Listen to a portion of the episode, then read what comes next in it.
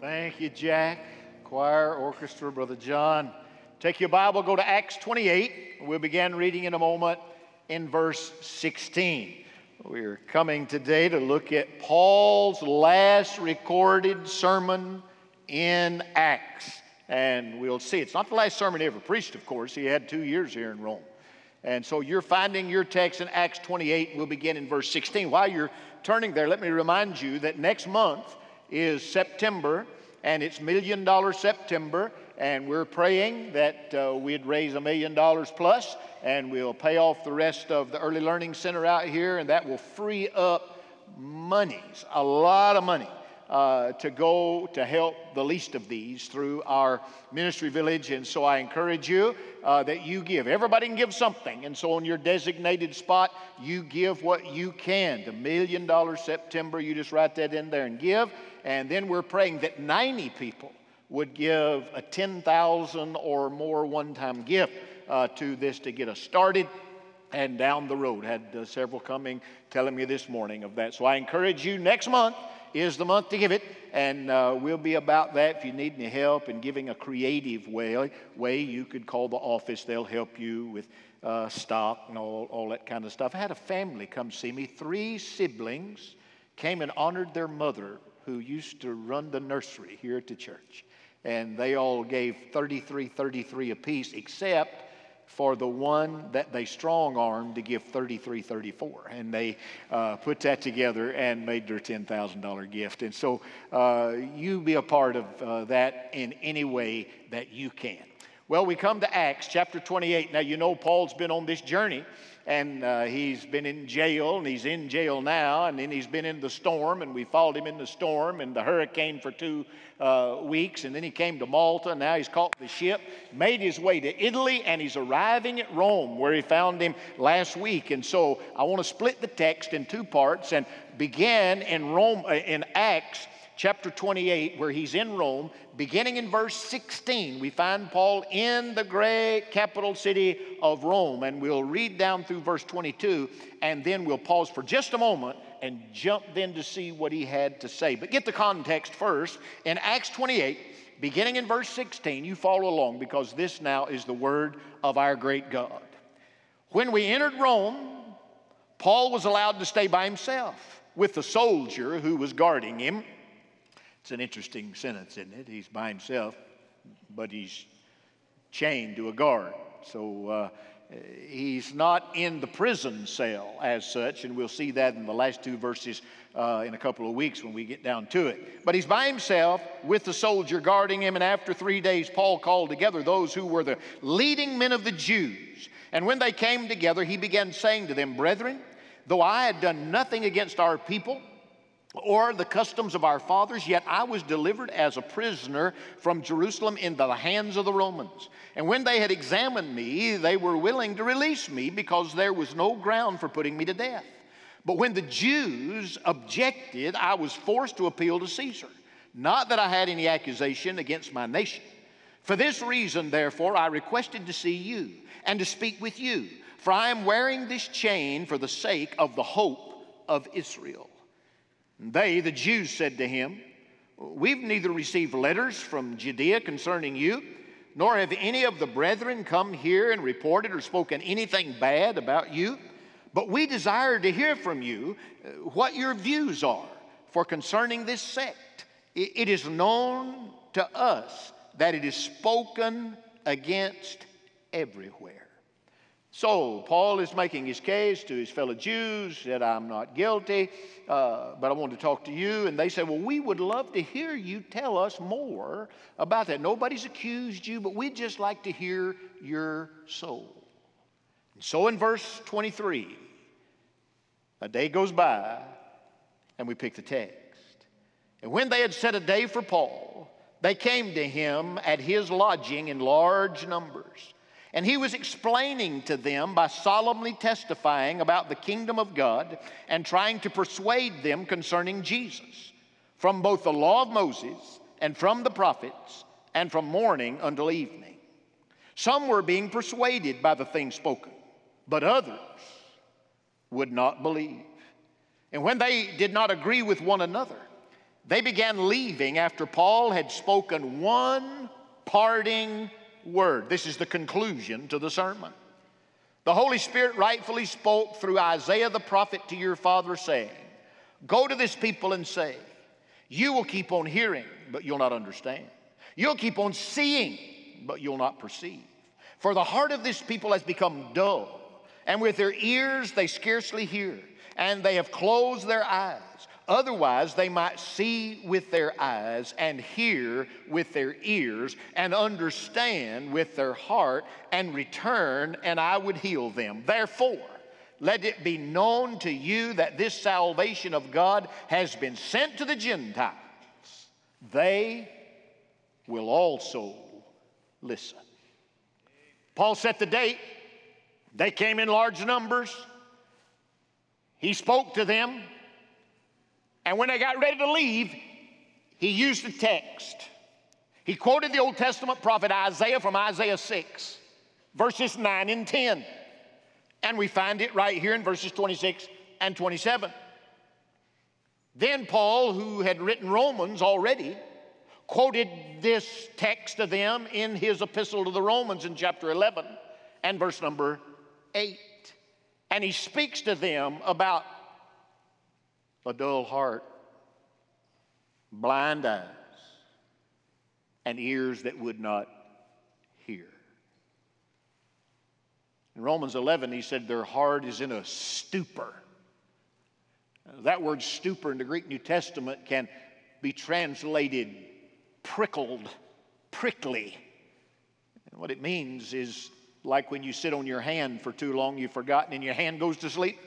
You feel that prickly feeling, or your foot goes to sleep, and you're, it's, you know, you say, get some blood, it's prickly. That's this word. Their heart has fallen asleep. Jesus used this four different times. It's in Matthew, it's in Mark, it's in Luke, it's in John.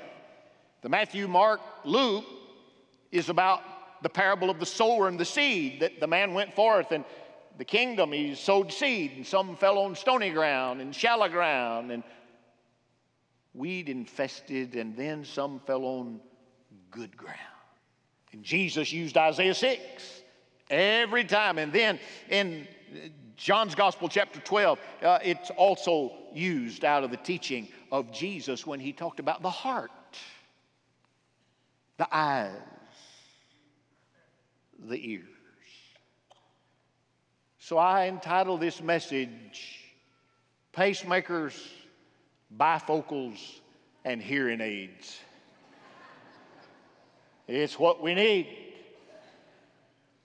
After the first service, I had one of our older deacons walk out and shook my hand. He said, I've got all three of those. I said, Amen. The pacemaker, their heart's dull. The bifocals, they are not seeing what God is showing. Their ears, where they need a hearing aid, they, they've become dull of hearing and they are not listening. Dear friend, we are in an age where not only what Jesus was saying and Isaiah was saying that the Jews should believe and see and hear, but if they wouldn't go to the Gentiles, if the people of God would not hear. But hear me, we are in an age today in the American church where the church of the living God, their heart is in a stupor. Their eyes are not seeing. Their ears are not listening. Their heart is going after something else. Their eyes glitter for gold and the things of the world. And their ears have been captured by a foreign sound rather than the clarion call of the things of God. Dear God, wake us. Shake our heart. Shock our heart. Open our eyes and cause our deaf ears to know the things of God. Paul is thundering about this. And when he shared, some believed, amen. But others, no. Some would not believe, and some were persuaded. I ask you, and I will ask you again in a moment which one are you? persuaded and believing, or unbelieving, unpersuaded. You're one of those. Paul gave a sermon. We don't have all of it, we just have an outline of it. We have his conclusion, but we have his points. This was a two point message. I want you to notice it in verse 23, and I want us to see these two things. This is what Paul thundered about. Look at it in verse 23. And when they set a day for Paul, they came to him at his lodging in large numbers, and he was explaining to them by solemnly testifying about number one, the kingdom of God, and trying to persuade them concerning number two, the Son of God, Jesus, from both the law of Moses and from the prophets. And notice, he tried to persuade them from morning until evening. You think I preach long? he started in the morning, preached till dark. And they were listening, they were hearing, and Paul was teaching and going to the Old Testament and drawing out truth after truth after truth. Kingdom of God, Son of God, Kingdom of God, Son of God. Every Jew knew that there was coming a Messiah, but they didn't believe it was the Christ. And here, Paul is saying, the kingdom of God, the kingdom of God is come, and Jesus is the Son of God. And some were persuaded, and some would not believe. Which one are you? Look at these two things for just a moment. Number one, Paul thundered about the kingdom of God. The kingdom of God is the rule of God established and acknowledged in the heart of sinners. That's all he's got to work with. We're all sinners. And when the kingdom of God is established and acknowledged in your heart and my heart, the kingdom is there. Now, there are various kinds of kingdoms in our world. There's a kingdom of darkness, that's the devil's kingdom. He's here and around. It's a domain of darkness, a kingdom of darkness. There's third, secondly, a kingdom of this world. According to Luke's Gospel, chapter 4 and verse number 5, there is a kingdom in this world. But then there is the kingdom of God. These kingdoms sit opposite each other and they uh, are in opposition and they are at battle. Dear friend, we, we live in a culture where the kingdom of this world has gone mad, absolutely insane. They cannot add two and two together and get four. I've heard all my life run to the science, run to the science, run to the science, and now they throw science out the door. They tell you a man's not a man but a woman, a woman's not a woman but a man. They've, they've thrown science out the door. Studied all our life about chromosomes. I'm a biology minor. I, they made me learn this. And now,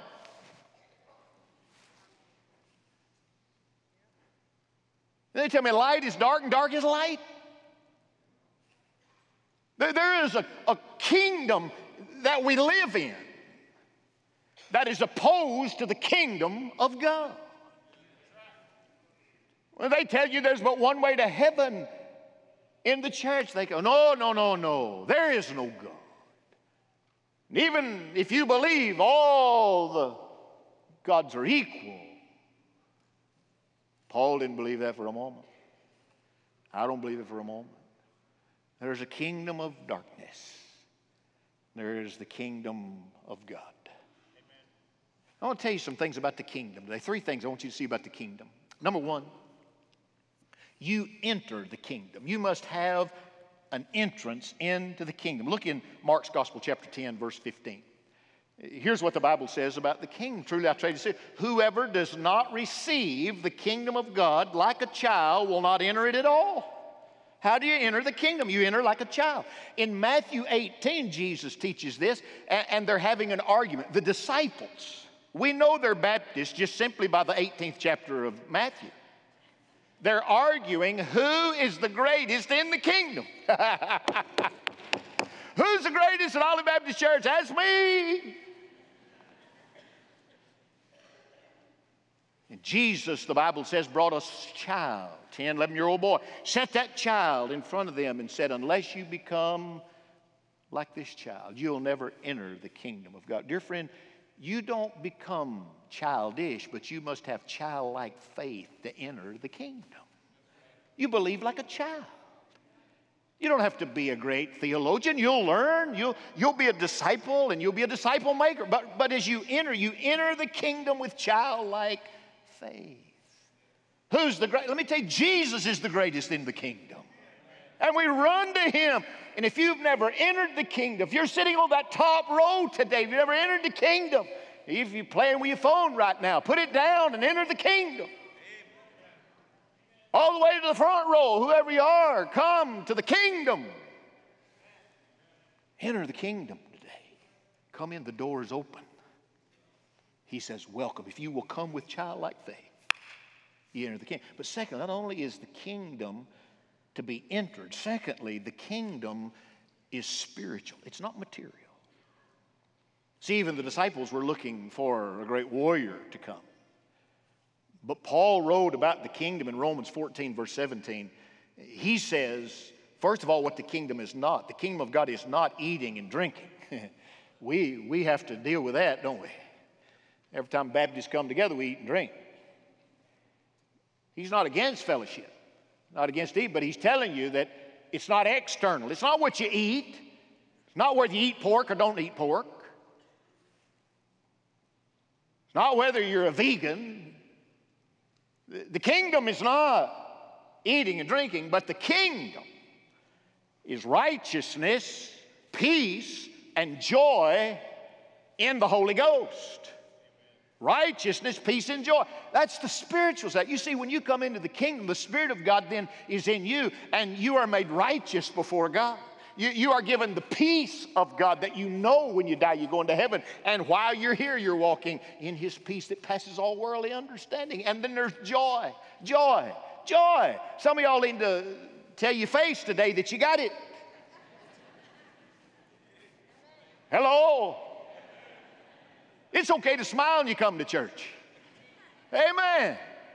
See, the kingdom is spirit. It is from within and it exudes itself. You can enter the kingdom. The kingdom is spiritual. Thirdly, the kingdom of God advances. Advances.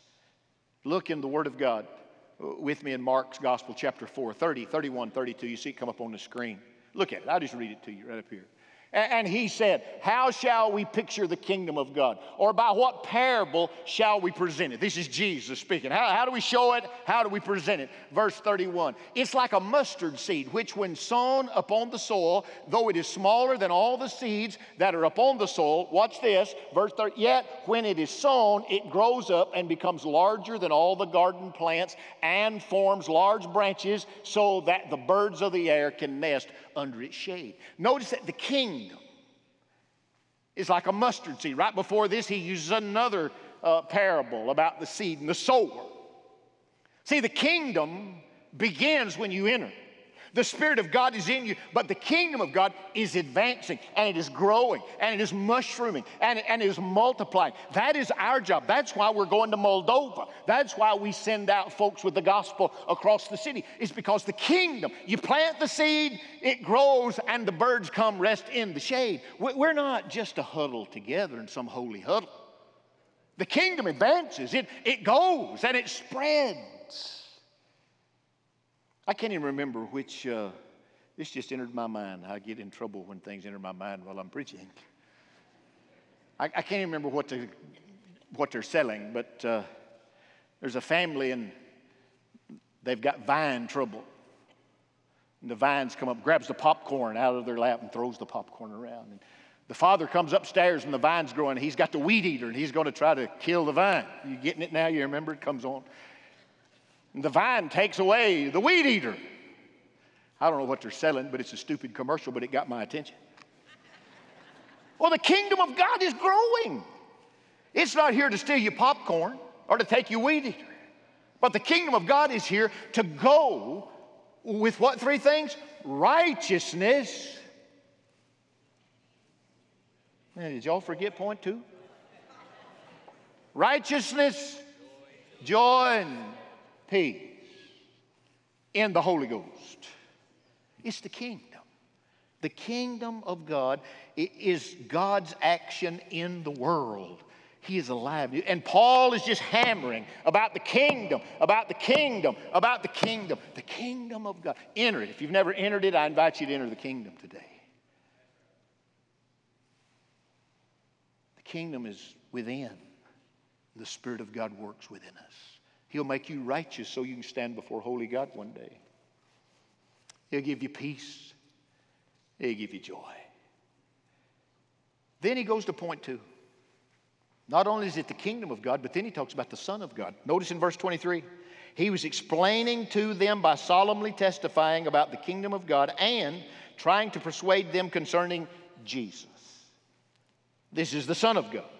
And he's coming from both the law of Moses and the prophets. And he's saying to them, It's Jesus, Jesus, Jesus, Jesus. Jesus. Let me tell you guys, all, all you scribes and Pharisees and Sadducees out there, let me tell you, I'm of the rabbinical tribe, and Paul is just praying. He's quoting all the Old Testament books and the scriptures, and he's saying Jesus is in Genesis and he's in Leviticus, and you'll find him in First Kings. And when you get to Isaiah and Ezekiel, let me show you Jesus, Jesus, Jesus. And I mean, he's just he preached all day and night, and he's quoting all the Word of God to them.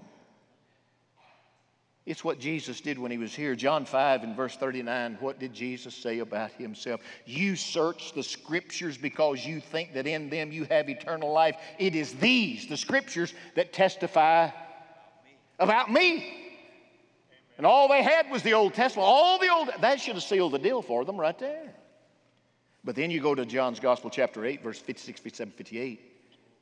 Your father Abraham rejoiced to see my day, Jesus said, and he saw it and he was glad. And the Jews, the Jews said, You're not yet 50 years old. Yeah, Jesus just in his 30s. They said, you're, you're not even 50 and you've seen Abraham. What Jesus say? Truly, truly, I say to you, before Abraham was born, I am, not I was, I am. He always has been. He's the eternal one. It's Jesus. You say, well, you know, you guys just go to seed on Jesus. Well, you, we're guilty. We ought to be. He's the Alpha and the Omega. It's all about Him. It's Jesus. From beginning to end, it's Jesus. You, you just sell out to Jesus. And some believed, and some did not. That's our world today. Some are persuaded, some are not. Some say yes, and others say no way. Which one are you today? Persuaded or unbelieving? Say, Pastor, I believe. Well, good. Come tell me this morning. Come tell me you believe. Come put your life here. Come say, I'm, I'm ready. I, I, I'm all in. I'm ready to get in the kingdom and follow the Son of God. And I look across this place and I see people I know that was out of the kingdom and got in the kingdom. Hallelujah. If you're here and you've never entered the kingdom, you come like a child. He'd save you today. I don't know who that kid is. But I know this Jesus took a child and set him and said, Unless you believe like a child, you never see the kingdom. I want to see you in the kingdom. I want you to be here and go to glory there. If you've never said yes to him, I want you to get up and come. I'm going to stand right here, and John's going to sing a song. And when he sings that song, I want you to get up and come today. Say, Yes, I want to be in the kingdom, and I want to follow the Son of God, the kingdom of God, the Son of God. And, and, and Paul pressed the issue. They left. He is chained to a guard, and they went back to the house where they were staying. I wonder what they talked about when they got back to the guard shack. I guarantee you, Paul looked over at him and said, Which one are you? Persuaded or not. And the Bible says, over in the book of Philippians, that the gospel was well known among the Praetorian Guard. How'd they get to know? They had to be chained up to this dude. Every eight hours, they brought another guard in, unlocked and hooked up. Every time one left, Paul said, Fresh meat. King of God, Son of God. Some believed, some did not. Which one are you? Oh, today, come to Christ. Come, put your life in this. You said, Preacher, I've already been saved. Be baptized? Yeah, go with us. We'll baptize you in a couple of weeks down in the Gulf. We'll do that. We'll baptize you here next Sunday. Whenever you're ready, we are. Say, I've trusted him. I'm ready. Or just come put your membership in this church and say, I've been saved, baptized, want to come, be a part. Amen. Come today. Be right here. And we welcome you.